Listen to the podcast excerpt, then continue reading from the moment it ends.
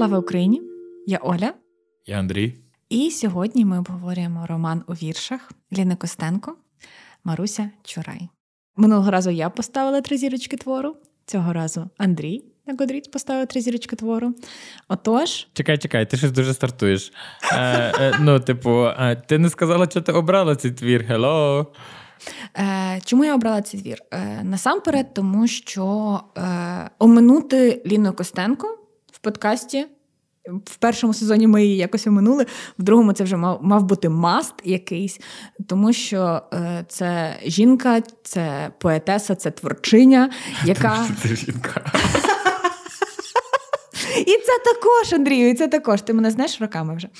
Е, Тому що це та людина, яка е, займає дуже-дуже важливе місце в нашій літературі. Як би там не було, е, з нашої такої буремної, болісної, зраненої історії літератури, це одна з тих людей, яку ми досі е, маємо в нашому культурному просторі. Титанеса. Титанеса, титанеса, гарне, гарне слово. Е, І е, оминути її було б не дуже е, коректно. І це людина, яка викликає в мене безмежну повагу. Тому хотілося взяти якийсь її твір до прочитання. Е, Мені не хотілося брати вірші, просто якимось якоюсь збіркою. Е, Тому я вирішила взяти те, що можна, напевно, назвати її опус магнум. Це Марусю Чурай. Е, Крім того, е, воно гарно вписалося в продовження, тому що це другий твір поспіль, який е, в другому сезоні, в принципі, який переплітає любовну історію на тлі буремних історичних подій. І цікаво, напевно, також буде порівняти е, Вальшнепи хвильового, який має таку саму е, ідею і структуру, і е, Марусю Чурай, тому що ну, насправді це так вчора, коли я дочитувала її, це був була така сама ідея: любовна історія нещасна, нещаслива е, і е, доля України. Бля, е, ну знаєш що, ну я про це взагалі не подумав. Тупо взагалі в мене така паралельні разом не склалась, ти права. Ну тобто, і там ще чувак, який розривається між двома жінками. Так, Ей, так, ма. бачиш, тяглість, тяглість. Але я я провів паралель з вальшнепами, але ти поржеш. Ну, типу, не поржеш, але вона така супер неочевидна. Вальшнепи незавершений твір. І, ну, тобто, ми читали тільки ту, яка є. А починається Маруся Чурай з того, якби знайшлась неопалима книга. Я подумав, бля, це як про вальшнепи, якби знайшлась неопалима книга. Оця друга частина. От я собі таку паралель Бачиш, провів. І воно так свідомо-несвідомо вийшло, що ми маємо якусь таку тяглість. Тому тому я вибрала цей твір. Е, Чому три зірочки, Андрію? Та мені було нудно. Просто це все. Воно хороше, е, але я там не знайшов звичного стилю Ліни Костенко. Е, Я прочитав це нормально, жодних претензій не було. А, ні, є одна претензія, але ми до неї пізніше повернемось. Е, Ну, не знаю. Мені просто не зайшло. Ну, тобто, якихось таких конструктивних причин, чи хиб автора, сюжету, чи чогось подібного е, я навести тобі не можу. За Ліну Костенко я хотів сказати: фан факт. Я колись її дуже дуже не любив. Ну, я її не сприймав, бо тому що я начитався всяких е, постів в Фейсбуці, ще, можливо, ще навіть ВКонтакті раніше, е, там з її віршами, і мене просто тошнило, але одного разу. Е, я зайняв якесь там місце на конкурсі Петра Яцка і, обласному. І мені дали е, там в подарунок була книжка Річка Геракліта, яка тоді коштувала шалені гроші. Насправді. Я думаю, боже, та я ніколи не дам стільки там 200 гривень на чомусь коштувала, ще диск був. Ось, і я прочитав цю всю збірку, і я такий, я в шоці. Тобто я зрозумів, що всі вірші, які розносилися по соцмережах, і там вже якісь крінжові відкриточки з тим робили, е, то це тупо найгірші її вірші. Ну, типу, а найкращі, ну, типу, оминули, і вони залишилися в мене в тіні, і я просто відкрив для себе. Е, Ліну Костенко Нанову, і насправді її навіть доволі полюбив, тому що в неї є е, впізнаваний стиль і ну, дуже такі потужні і витончені вірші, навіть сказав би я так. Я навпаки була в захваті. Я нечемна і готувалася до подкасту вчора ввечері під час відключень світла, і мене настільки затягнуло це, цей твір, мені настільки затягнув цей сюжет, що мені хочеться порекомендувати всім, в кого є якийсь одинокий вільний вечір, бо книжка насправді невелика, і вона написана віршами, тому вона читається дуже легко. І мені здається, що це часопроведення дуже гідне, дуже достойне. Я була в захваті. Насамперед, е, структура. Бо коли ти чуєш історичний роман у віршах. По-перше, я і вірші це якісь такі два різні всесвіти, які співіснують тільки тоді, коли Андрій вибирає читати поезію. А тут це був мій вибір. Історичний я терпіти не можу історичні штуки. Це стосується літератури, це стосується костюмованих фільмів. Я маю на увазі, е, коли людина пише про минуле. Тобто, це не коли автор пише про свою сучасність, і тоді ми читаємо там умовного Пруста, який пише про своїх сучасників. А коли умовна Ліна Костенко пише про Марусю Чурай, це зазвичай мене відлякує, бо я не люблю історичні твори, костюмовані фільми, серіали, якісь Бріджертони, все таке. Це максимально не моя тема. А тут воно мене так затягнуло, мені було так цікаво. І е, нестандартна оця поламана структура ретроспективна, тобто починається твір з того, що ми не знаємо, що було насправді. Є якась інтрига, і вона теж мене відкинула до нашого найпершого пілотного випуску, коли ми теж починали, назвемо це судова драма з суду, з оцього всього процесуальних таких штук. Я була в захваті, бо я така, що там далі, що там далі? Бо в школі я не читала е, Марусю Чурай, хоча це, мені здається, може було в шкільній програмі, але якось воно мене оминуло. Я була в захваті. Я була просто е, захоплена, і мені було е, цікаво, чи ти будеш в такому самому захваті. Зараз я знаю, що ти не в захваті, і мені трошки від того сумно, але. Говоримо далі. Е, Та ні, ні, все добре. Я навіть в кінці сплакнув трохи. О, правда, От. я не сплакнув. Ні, ні, ну типу, це вияв, це виявився доволі сумний твір. Е, Для мене стало відкриттям. Перш за все, те, що я знав тільки, що Маруся Чурай це напівлегендарна. Е, Напівміфологічна. Напівміфологічна постать, постать так. Е, от, Але я не знав історії її життя і про Гриця там, і що її там судили. Е, от Про ті всі факти. Ну так, е, ну, типу, ніхто їх і так не знає, чи це правда, чи ні до кінця. От, Тому ми будемо порувати, ніби це правда, тому що це як це в творі. Ми там не будемо кожен раз вказувати можливо. Там, Зірочку ставити, що типу це allegedly. Та-та-та. Е, Ну, я був в шоці, це сумна історія. Вона померла в кінці. Ну, типу, все все так. Спойлер! І все таке е, ну, драматичне. Я думав, що там вона просто пізнає себе, ну, типу, відпустить і буде там далі проживе якесь спокійне життя. Хоча є така теорія, що Маруся Чарай пішла в монастир і там прожила далі е, життя, але вона найменш популярна. Перша нотатка, яка в мене виписана, це дуже реалістичне зображення жорстокості. Як ти вважаєш? Бо моментами був в шоці, наскільки детально Ліна Костенко описувала там голови на палях, вмираючих людей зі свічками на руках, е, там ще когось е, батька Марусі Чарай е, там вже розпіли в Варшаві. От, І якісь такі всі оті згадки. А, ще з когось шкуру зняли, це, походу, з нього було. От, І я такими моментами, ну, типу, я не очікував від Ліни Костенко. Аж стільки зображень жорстокості. Е, І ну, я такий трошки воу-воу, щось неочікуване, але потім я вже якось звик до цього. Я цього взагалі не помітила, чесно тобі кажу. Воно мені настільки органічно вписалося так і було. в зображення оцих буремних Україна в вогні. Там є буквально така цитата, що тоді були е, постійні бої на території України, поза територією України з там з козаками, ті, ці, тобто поляки, німці, ще хтось, тевтонці. І воно мені настільки органічно вписувалося, звичайно, воно е, має в собі оцю якийсь такий настрій такого суму, такої якоїсь тяжкості, важкості на серці, тому що там згадуються і хрести на могилах, і ще щось таке. А тут, власне, жорстокості якось. Тепер, коли ти це говориш, я це собі програю в голові, і ці голови на палях, вони, звичайно, дуже там яскраво якось з'являються. Але це дуже цікава якась така деталь, яку я, напевно, впустила в цьому пориві поетичного натхнення, такого, що я така вау, я читаю роман у віршах. Е, але це дуже цікаво, так. І, напевно, не характерно, тому що навіть коли ти вчиш про Ліну Костенко в школі, це е, там. Природа, як вона описує природу, там якась інтимна і лірика про кохання. А тут воно кардинально відрізняється від цього, тому це дуже гарна така замітка, що, е, як як ти казав, от в школі вона одна, а насправді вона може бути зовсім іншою. Вона може бути різною. Тетанеса. Ну, Мені хотілося б е, обговорити персонажів. Ну, давай. Тому що е, для мене, е, крім Гриця і Марусі, всі були дуже чорнобілі.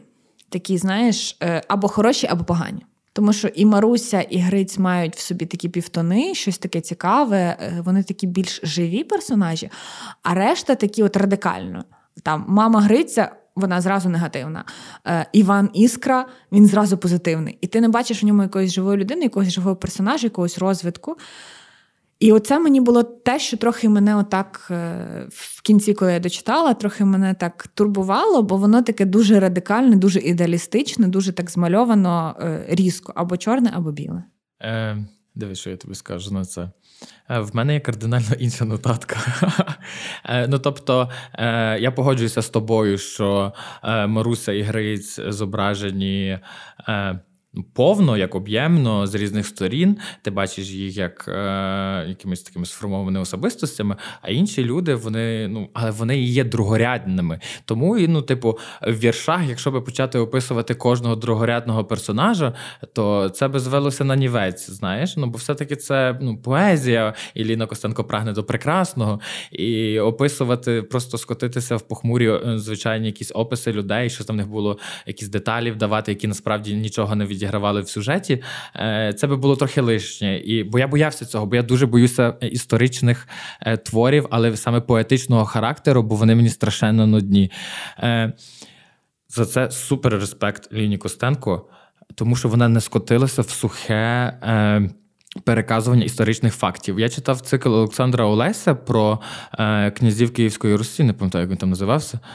Е, це було дуже важко, тому що це просто історія в поезії. Там нічого, ну, типу, ти не бачиш людину якось. Це просто якісь е, сухі факти, які починають дратувати, бо ти це і так вже все знаєш, просто сказані в красивій формі. От. І Ліна Костенко, зобразивши е, Марусю і Гриця доволі різносторонньо, але і вона й не скотилася в ту суху повітку е, і переказування. Якщо ми за це вже заговорили, то в мене є цитата, яку я хотів зачитати, щоб наші слухачі могли зрозуміти, як вона, наприклад, описувала Гриця. Я зрадив так, але це біль чи злочин? Скажу всю правду, ми тепер одні. Кому з нас гірше, я одводжу очі, а ти у вічі дивишся мені. Я мучуся, я сам собі шуліка, є щось в мені, так наче не моє. Немов живе в мені два чоловіка, і хтось когось в мені не впізнає. І оці їхні розмови, е, там, де Гриз намагається виправдатись, хоча насправді він навіть ну, не відвертий перед собою. Е, муки е, Марусі, як вона згадує там своє дитинство, якісь навіть такі якісь дрібні деталі. Вони дійсно їх так довершено зображають для читача. Ну, в мене персонаж Гриця викликав такий в мене був качель емоційні від того, що я така, боже, який він кончений, я його ненавиджу, до того, що я починала його розуміти, тому що.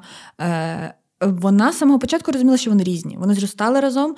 Е, І ця відома цитата, яку знають всі, всі, всі, навіть хто не читав Марусю Чурай, е, моя любов чолом сягала неба, а Гриць ходив ногами по землі. Тобто вона з самого початку розуміла, що вона трошки е, духовніша, вища, вона прагне якихось вищих речей, в неї інші цінності, а він доволі приземлений, прагматичний, вона все одно його кохала. І коли вона переказує цю історію спочатку, ти думаєш, так, він просто зрадник, який вирішив піти за грошима, за хорошим життям, за землею, за там, не знаю, коровими волами і всім достатком, який міг бути тоді в українському селі. Але потім, коли ти бачиш, що в нього був ПТСР, він ну, він говорить про те, що він травмований після війни, про після того, що він бачив, після полону, після того, як він тікав з полону. І коли він повернувся додому до матері, яка почала його пиляти тим, що як ми будемо жити, я стара матір, я помираю. І ти починаєш йому навіть теж співчувати, ти починаєш його трошки розуміти, як от, ну, які в нього були причини на це, як він це переживав. Тому мені його персонаж дуже сподобався, бо він об'ємний. Він такий, що викликає в тебе почуття, запрошує тебе до роздумів. І е, ну, от його не можна судити, так як ми судили е, Карамазова Дмитрія, який просто мучав обох жінок, бо він не знав, чого він хотів. Тут ти бачиш чітку причину, чому, як, і е, ти не любиш таких речей, е, там, знаєш, ти спекулювання, а як би так могло би бути. Але якщо ти ставиш його себе на його місце, ти розумієш, що, можливо, ти би теж не знав, як вчинити на його місці е, в в такі буремні часи, е, в такому оточенні. Тому е, персонажа Гриця я не хейчу. Але сумно, що він помер. Та там всі померли. До речі, всі померли майже. Але мама Гриця дожила. Молодець. Токсичні сучки виживають. Я його не осуджую, не засуджую, але мене дратувала сама ця тема впливу батьків на стосунки. Це коли ми читали і навіть Квітку Основ'яненка. Безталанно. Безталанно. От я до цього вів, що спочатку Квітки Основ'яненка, я там читав і Марусю, е, там перечитував, а потім от Безталанна. Ну, от це щось воно мені така паралель, що хлопець не може вибрати когось, цією добре, е, а та ніби має якісь інші переваги. І тут мама е, така токсична. Мама тупо один в один. Серйозно. І от мене це насправді це єдине, я казав, ми повернемося до цього. Щоб не роздратувало, тому що це вже така якась старосвітська тема. Насправді я розумію, що вона описує ці часи. Ну але ти вже могла цього просто ну, типу, не акцентувати на цьому настільки. Е, Мене це дратувало. Я такий, бля, вже коли це закінчиться, це опис стосунків mm-hmm. мами і сина, бо це вже було too much мені. А так все добре, чотири зірочки. Три. Три. Дякую, що нагадав. До об'ємності персонажів е, мені також хочеться ще повернутися до Марічки, до нашої основної е, героїні. Е, мені вона теж сподобалась тим, що коли на початку, коли їде суд, хтось е, плямує її прям чорною, вона відьма, вона там отруїла його, вона щось робила. А з іншого боку, кажуть, ні, вона ледь не свята, вона пише пісні, вона так гарно співає. Тобто на початку в тебе складається таке враження, прям такої ідеальної героїні. Вона вродлива, вона талановита, вона така прекрасна. І від того трохи підтошнює, тому що ніхто не любить ідеальних персонажів. Але мені дуже сподобався момент, коли вона починала говорити про Галю. А Галя це дівчина, до якої пішов Гриць. Це е, донька багатія. Е, як мама Гриця під'юджувала його свататись до цієї Галі. І коли вона починає описувати Галю, що та Галя така, вона така трохи тупенька, вона така трохи, як ховрашок, в неї малесенькі очка, вона така повненька, в неї куценька коса. Е, що Тут ми бачимо ну, справжню людину, що Маруся вона не вивищується, вона не є така там прям божественна жінка, яка всім все прощає. В неї теж є оці такі людські прості речі, коли вона може просто е, хейтити. Свою суперницю, вказувати на якісь її вади.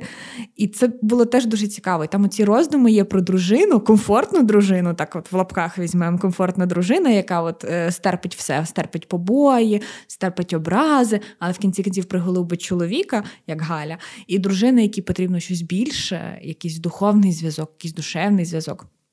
І це була би Маруся наша.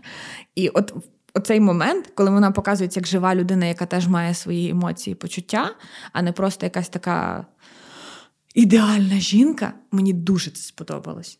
До речі, так. Я про це аж так глибоко не замислювався, але ти права. Ну, цікава думка. Я з нею походжу трошки. Я би хотів тоді зачитати тут якраз е, момент там, де з цих роздумів, і ми говорили про те, що. Багато фраз, цитат стали якимись е, афоризмами, пішли в народ. Це не тільки оця фраза е, Моя душа сягала неба, Гриць ходив ногами по землі. Там ще багато було інших. Я зрозумів, що вони трошки недооцінені, і я якраз собі нагадав про це, що бо там був момент, коли вона роздумувала, що Маруся з Грицем доволі різні. Нестерпний біль пекучого прозріння, яка мене оплутала мана, чи він мені чи я йому не рівня. Не рівня душ це гірше, ніж майна.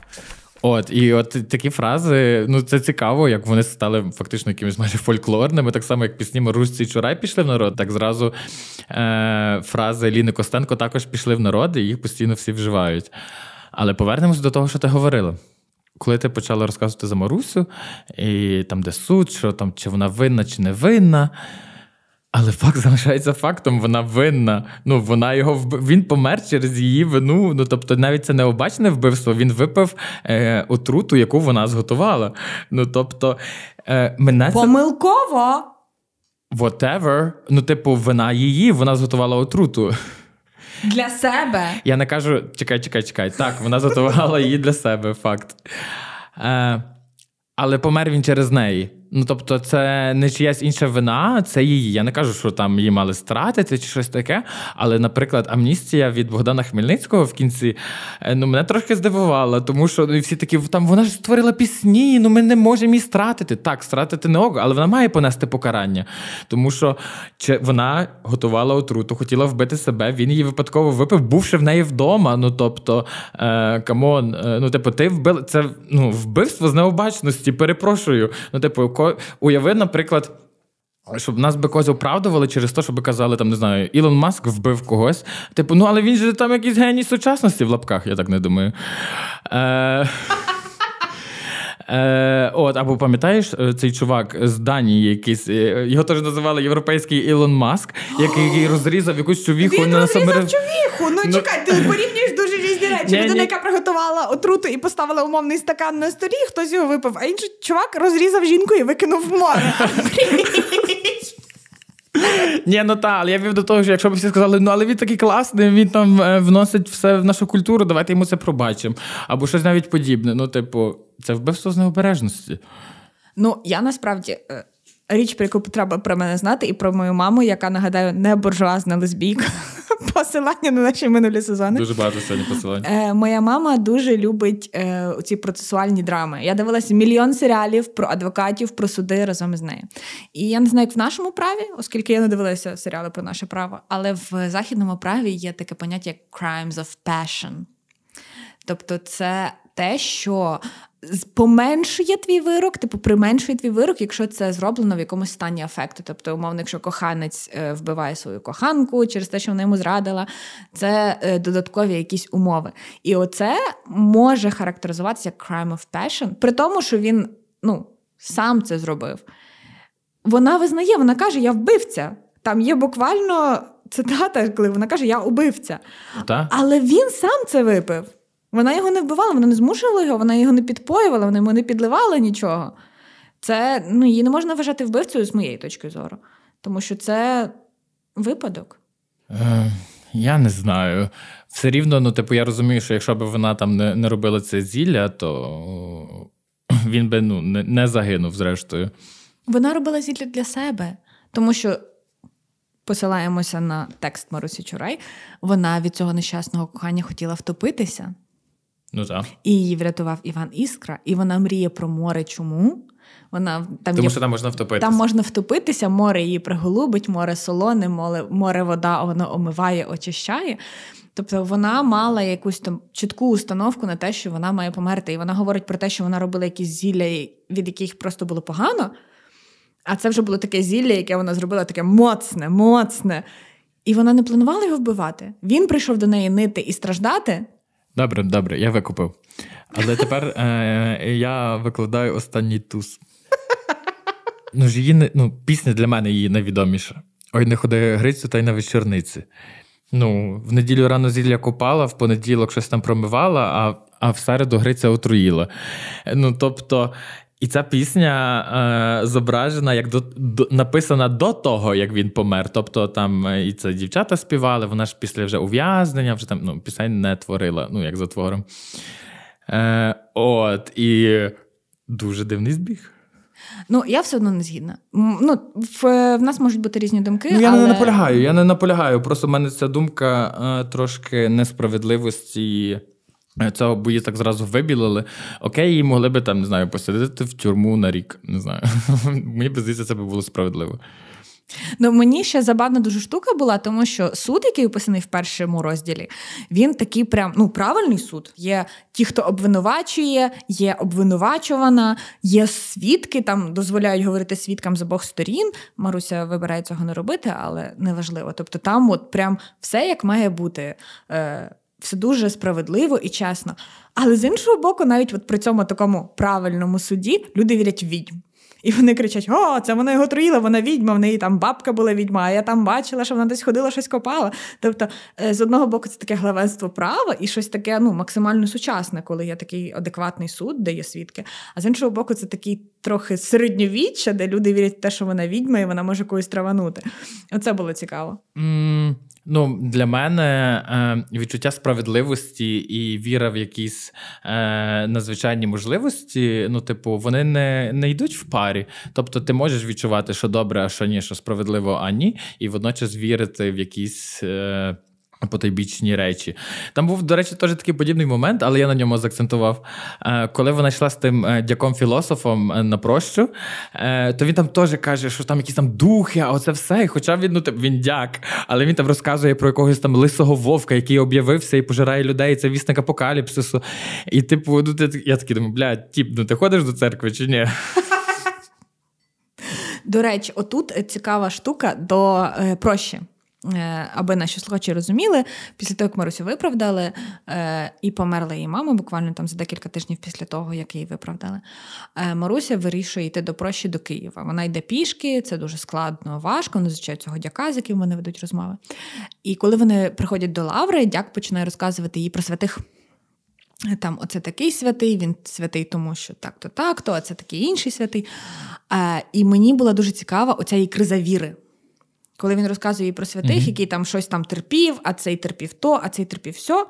Там було смішно, як один святий е, ходив щодня е, до берега річки в каміші, роздягався до гола і давав йому косати, е, щоб його косали комарі, щоб вгамувати свою хіть. Хіта! Це, це до речі, рецептик записується для тих, хто. Є простіші методи. Андрію, потім в нашому наступному подкасті ти розкажеш. І там є момент цієї кризи віри, коли е, Маруся це все слухає, і на фоні цих всіх буремних подій в Україні вона е, її батька, якого стратили, який помер страшною смертю, вона задається питанням, чому ми молимося цим святим, які там голяка давали себе кусати комарям, але ми не вважаємо святими тих людей, які померли за нашу землю, тих людей, які пролили кров. І це теж такий був для мене разючий цікавий момент. Тому що оці всі життєві травми, при тому, що вона е, не вважає себе найнещаснішою на землі, це було, що вона говорить комусь на землі гірше, ніж мені. В неї все одно є оця криза віри. І ти розумієш, наскільки в той момент вона пережила багато, наскільки в неї травми, наскільки в неї тяжко на душі, що вона навіть е, ставить під питання оцю віру в Бога, віру в святих, яка по суті була таким, ну, це ну, такий базовий рівень, в принципі, тогочасної людини віра в Бога і віра в святих. І це теж такий момент. Він, напевно, придуманий Костенко, це, звичайно, не якийсь історичний факт, але він додав мені такої якоїсь, е, не знаю, Пікантності? Пікантності, так, правильне слово. Тому що е, мені здається, що навіть зараз, от в паралелі з сучасною Україною, дуже важ, важко в щось вірити вище, коли ти бачиш, які страшні речі творяться на твоїй землі. І тобі дуже важко, який би ти не був віруючий, якби ти не вірив там, не знаю, в Бога, в Аллаха, в Будду, в якусь вищу силу. Ти починаєш е, задавати собі питання, а навіщо все це, якщо люди переходять через такі страшні речі щодня? І оце е, мене теж породило паралелі з сучасною Україною, крім того, що там там війна, в нас війна. І оця криза віри, яку я так само десь глибоко особисто переживаю, вона мені була дуже цікавою деталлю, яку, можливо, я би не розпізнала, якби не наш е, сучасний досвід. Знаєш, який я класний момент е, помітив і провів паралель з нашими попередніми е, розмовами. Е, це щодо місця жінки в мистецтві. Пам'ятаєш, як ми говорили, е, коли розбирали Флаша е, і обговорювали Вірджинію Вулф, і там було про її е, роботу. Власна кімната, особистий простір, ну там є різні інтерпретації перекладу. І тут був момент, коли мама Грицька до нього говорила. Та то не фа... то, то неправда, що вона це сама написала. Там жінки пишуть там про якісь там. Вона згадала пісні, якісь там горох, якісь там корови. Каже, а не про любов і там воєнні походи. Типу, там жінка має там сидіти, це все, ну, типу, там вдома і працювати, і, типу, і умовно її е, політ думки не може бути. ну, типу, має... Настільки високим. Так, так, так, так. Та. І я собі зразу згадав про те, що ми раніше говорили. Ну, це також була одна з таких тем. По-перше, як е, постать творця, в принципі, тому що Марусю цінують за, за, за неї як за творчиню, як за поетку, як за співачку. І Отут теж цікавий момент, який для мене був, який я для себе підмітила, вона померла від сухот. Крім того, що вона перестала писати від того, що вона тужила і в неї були стільки трагедій, вона померла від сухот, тобто вона, ну, ти від туберкульозу не втрачаєш голос, але вона кашляла. Тобто я розумію, що співати, навіть якби вона хотіла, вона не могла. Тобто е, її кінцевим таким кінцевою точкою буде те, що вона втратила себе. Вона втратила можливість співати і передавати людям якусь свою е, наснагу, якусь свою своє натхнення, те, що в неї всередині вирує і бурлить, і могло би потенційно підтримувати людей, які навколо неї, те, в що вона вірила. От це теж не не тільки смерть її від нещасного кохання, але також і смерть від того, що вона втратила себе, себе як е, силу творчу, себе як силу е, поетеси, силу піснярки і силу. Е, Оцієї любові до України, тому що вона свою. Бо любов до України, до речі, такою червоною ниткою, як ми любимо казати, проходить через весь твір. Тому е, те, що вона не могла виражати у цю любов, не могла виражати цю підтримку військам, козакам. Е, вона теж це втратила, і це для неї був, напевно, не знаю, така остаточна жирна крапка на тому, що вона загинула, бо втратила все: і кохання, і себе. Ну так, та, вона ще фактично, ну як е, померла. Бувши живою, на цьому наголошується з самого початку, що вона вже не могла співати, складати пісні, там починаючи від ув'язнення. І ми вже далі з контексту твору розуміємо, що це сталося після того, як помер Гриць, бо вона не могла цього пережити, що любов е, всього її життя е, загинула через неї. Е, Фактично, от і ну, видно, що її вже життя не миле е, через це, що самого початку я думав, блін, чому ти нічого не скажеш на свій захист в суді? Ну чому вона ні слова не сказала? Ну люди би її почули, але вона мовчала. І аж потім я зрозумів, що вона настільки була прибита цим горем, е, що ну, вона вже не хотіла жити, бо фактично вона готувала собі це зілля. Ну, ми це знаємо. Вона вже хотіла померти і до цього, а вбивши свого коханого, вона хотіла померти ще більше. І відповідно вона хотіла, щоб її стратили. І для мене це от якесь усвідомлення прийшло вже трошки в кінці. що... Потім і померла її мама, і вона так само також говорить про це, що е, це через неї. Ну тобто, ну, важко їй було. Насправді це дуже трагічна історія. Give yourself a break, baby. Це те, що я тобі сказала. Угу. Тому що вона занадто багато на себе взяла. Та не багато, просто хотіла бути щасливою. Ну, але вона себе винила в тій самій смерті матері. Але вона винна. Це. Це обставини, вона не винна, ну, вона та, матір не заколола ножем. Ні, ні, я, я я, не кажу, що вона зробила винна свідомо, тобто, що вона зробила якийсь злий умисел. Але через її необачну дію, через те, що вона хотіла покінчити життя самогубством, померло дві близькі людини. Ок? Опосередковано. Звісно, я цього не заперечую. Е, е, зараз ми робимо коротку перерву на бійку. Дякуємо вам. Що це, це було природньо? Цей твір був написаний і надрукований, коли Ліні Костенко було 49 років. В 79-му? Він не був, він 6 років е, а, бігав точно. по видавництвах. Точно, тобто, точно. Е, Ліна Костенко його написала, але через те, що е, радянська влада цензурувала її жорстоко. Тобто 6 років воно покидалося по видавництвах і робили якісь типу дебільні відписки, чому вони не можуть видати цей твір. Так, так. Ну, в неї був цей етап, він, до речі, доволі цікавий. Але до нього ми повернемося, коли будемо обговорювати біографію. Але мені там дуже ну насправді не е, спочатку, особливо в якійсь там першій половині книжки, не простежувався е, такий дуже чіткий е, стиль Ліни Костенко. Бо зазвичай, якщо мені навіть дадуть поезію, яку я не читав Ліни Костенко, і я прочитаю чотири рядка, і я зразу зрозумію, що це вона, ну це беззаперечно. Це її фішка, це її авторський стиль, і це прикольно. Він дуже впізнаваний. І я.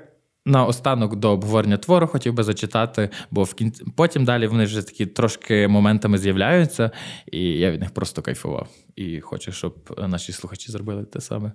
Давай.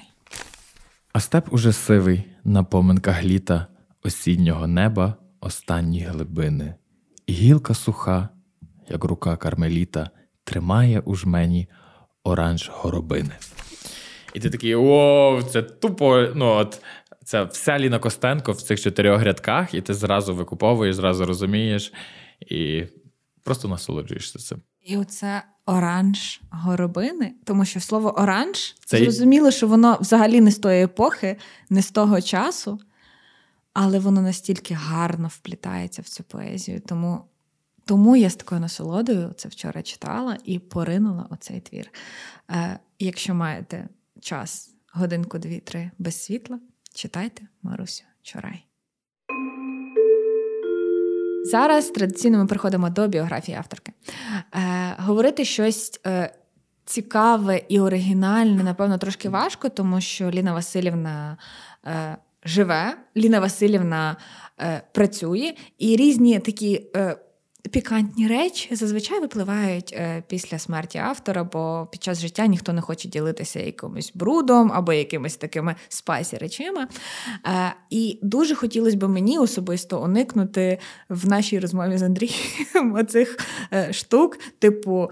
Вона живий класик, вона сумління нації, вона голос епохи.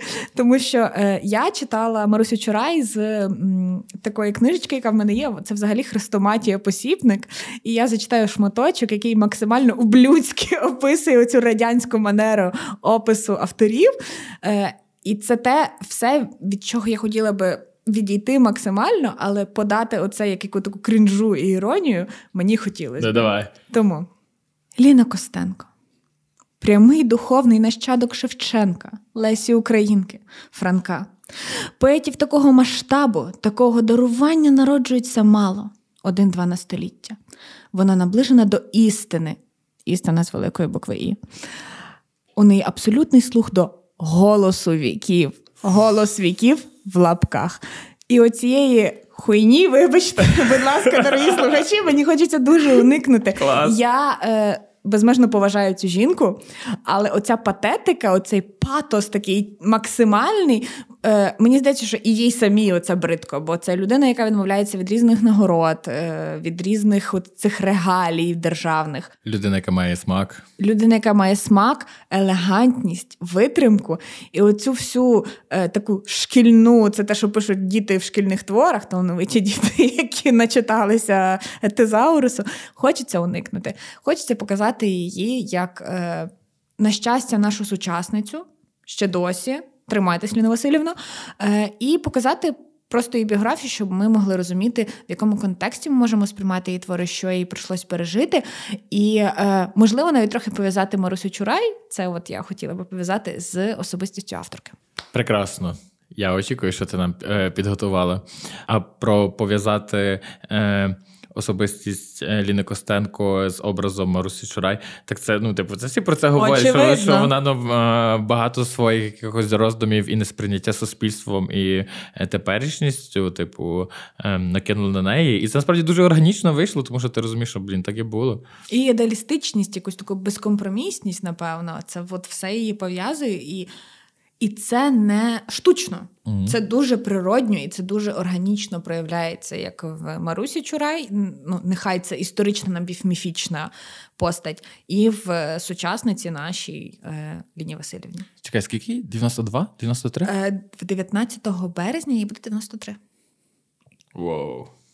Отож, е, вона народилася у Ржищеві, Київська область, у 1900 30-му році. Е, вона походить з інтелігентної родини. Її батько був викладачем, її батько знав 12 мов. Тому, мені здається, це не a surprise, що вона стала такою інтелектуалкою, інтелігенткою, такою великою силою, яка, напевно, повела за собою дуже багатьох людей. Е, І те, що теж на неї повпливало, її батько був оголошений ворогом народу. Її батька арештували, він е, мав на неї великий вплив, але арешт батька так само те, що під час Радянського Союзу арештовували інтелігенцію таких інтелектуалів і не дозволяли їм не те, що творити, функціонувати в тому суспільстві. Я думаю, що це також на неї наклало великий відбиток. Е, вона потім переїхала до Києва. І потім, коли почалась війна, їй було 11 років, в 41-му році. Вони вже жили в Києві, але вона також на собі знала ці жахи евакуації, переїздів через війну. І оцей весь е, цю трагедію війни вона також пережила на собі. Е, Вона почала писати з моїх джерел. Знову ж таки, з моїх джерел, е, все, що я зараз кажу, це те, що я прочитала або в книжках, або в інтернеті. Тому не судіть строго, можна оскаржувати це. Е, Писати вона почала з 14 років. І це їй вдавалося, тому потім вона е, вступила успішно в Московський літературний інститут імені Горького.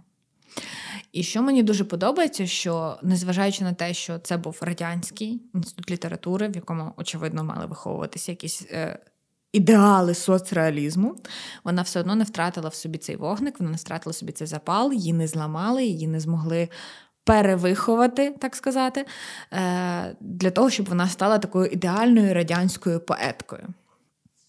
Але це було в 51-му році, в 53-му році помер Сталін і почалась відлига. Тобто е, на той час стало жити трошки вільніше, стало дихати трошки вільніше. І на той час поезія стала дуже популярною. І Тоді багато не будемо називати яких російських поетів, зайвий раз рекламувати, але поезія стала популярною. Тобто зараз, як люди ходять на стендапи, тоді люди ходили на вечори поезії, де відомі поети, на той час російськомовні російські, е, читали свої вірші. Е, Ліна пішла трошки іншим шляхом. Вона писала поезію, але вона писала і українською. В неї не е, її не зламали, в неї не відбили цю любов до української культури, української літератури. Вона е, далі е, вирішила, що вона може бути провідницею українського слова Знову ж я я спускаюсь в податок. Вона може бути українською поеткою. Вона почала друкуватися, наче в якомусь 57-му році вийшла її перша збірка. І далі було три її збірки, які були сприйняті е, доволі позитивно, навіть суперпозитивно. Тобто вона зразу зайшла з ноги в двері. Е, і забезпечила собі місце серед впізнаваних українських письменників і письменниць. Але це все недовго протривало, і в, на початку 60-х, після її третьої збірки, е, далі її звинуватили в аполітичності е, в одному списку з Вінграновським і Іваном Драчем. І на неї вже почали ну там вже якась критика копати. так. копати та. Спочатку її просто дошкуляли там е, якоюсь замовленою критикою, що все не так. І що вона там е, далека від якогось від якихось ідеалів комунізму.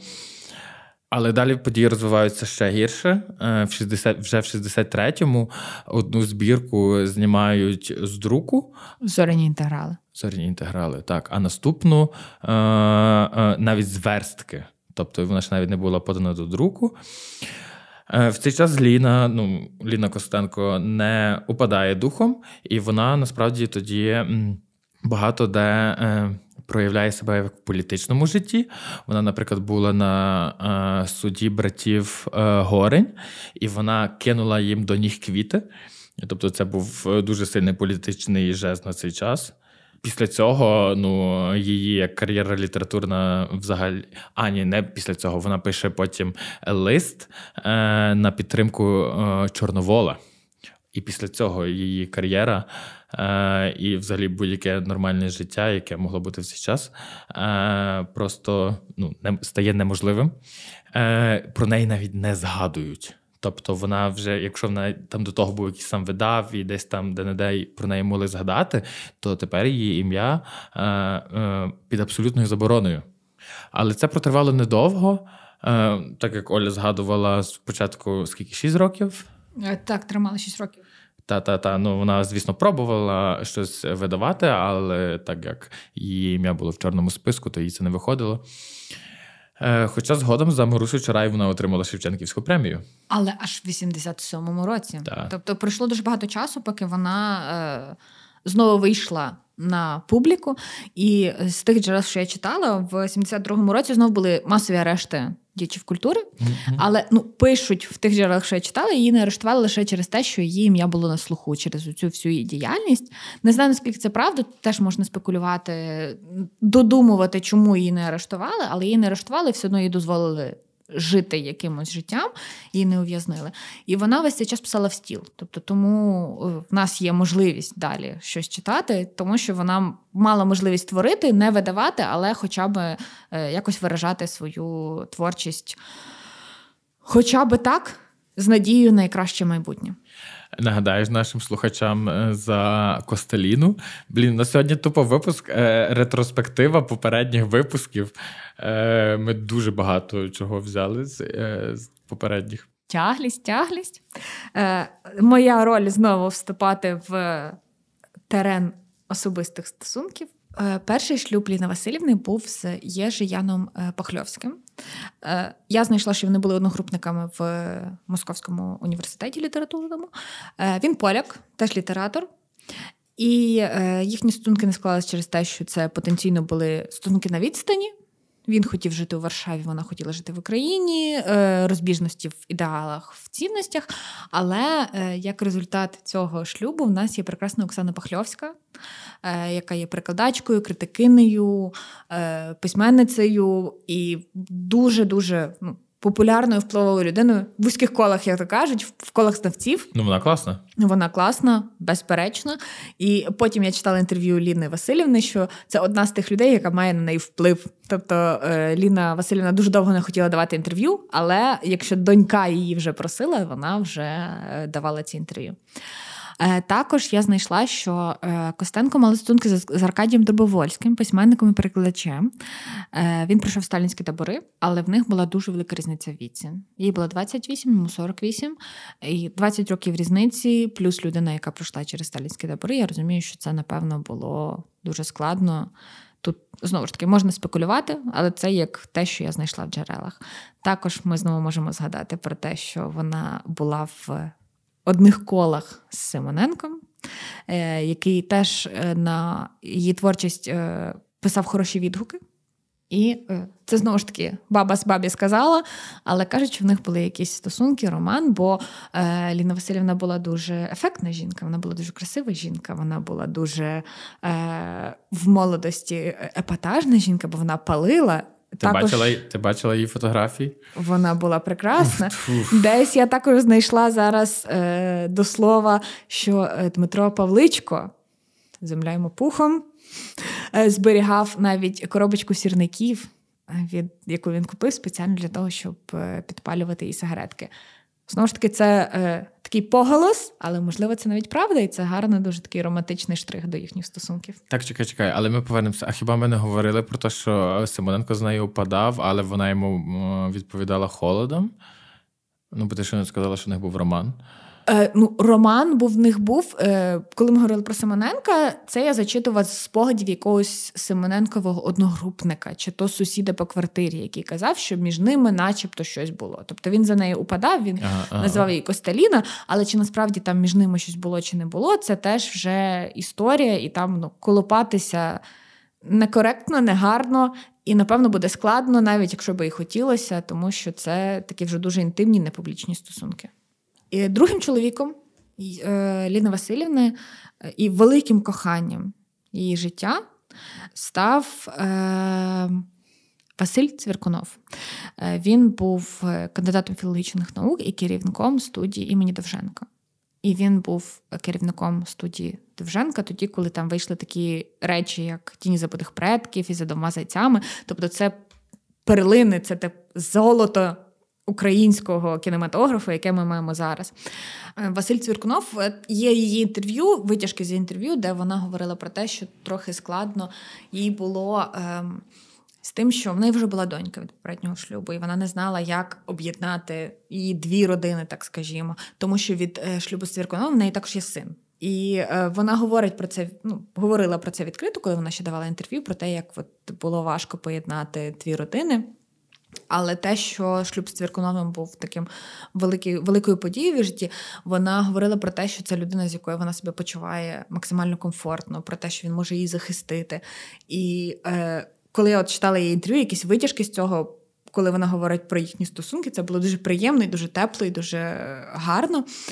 Е, у 73-му році е, Цвіркунова також звільнили з посади директора, і в них був такий непевний період в житті, тому що вона була під забороною, його теж звільнили, але е, вони не ламалися.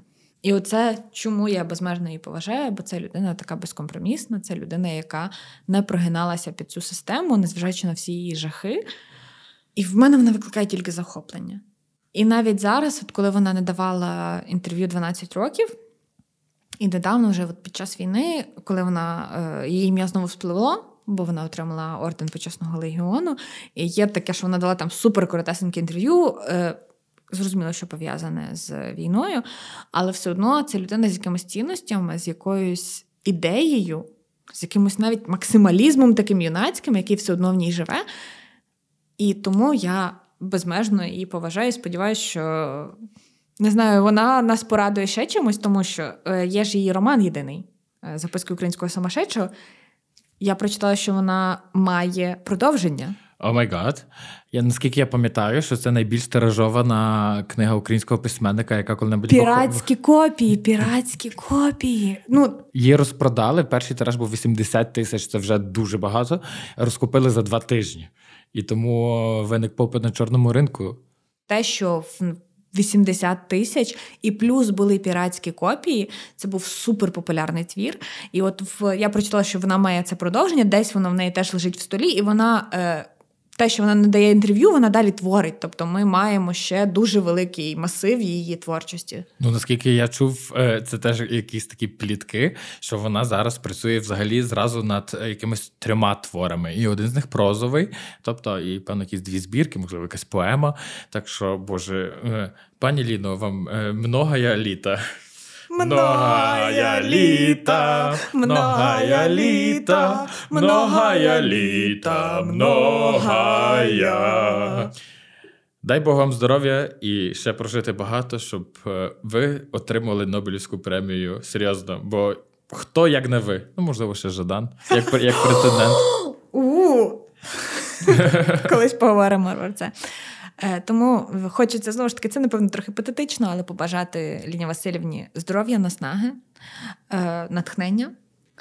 Е, дякуємо всім слухачам. І сьогоднішніми нашими партнерами було червоне вино Вінна Круз і е, пиво Хогарден. Підписуйтесь на нас, рекомендуйте нас своїм друзям, ставте лайки і до нових зустрічей.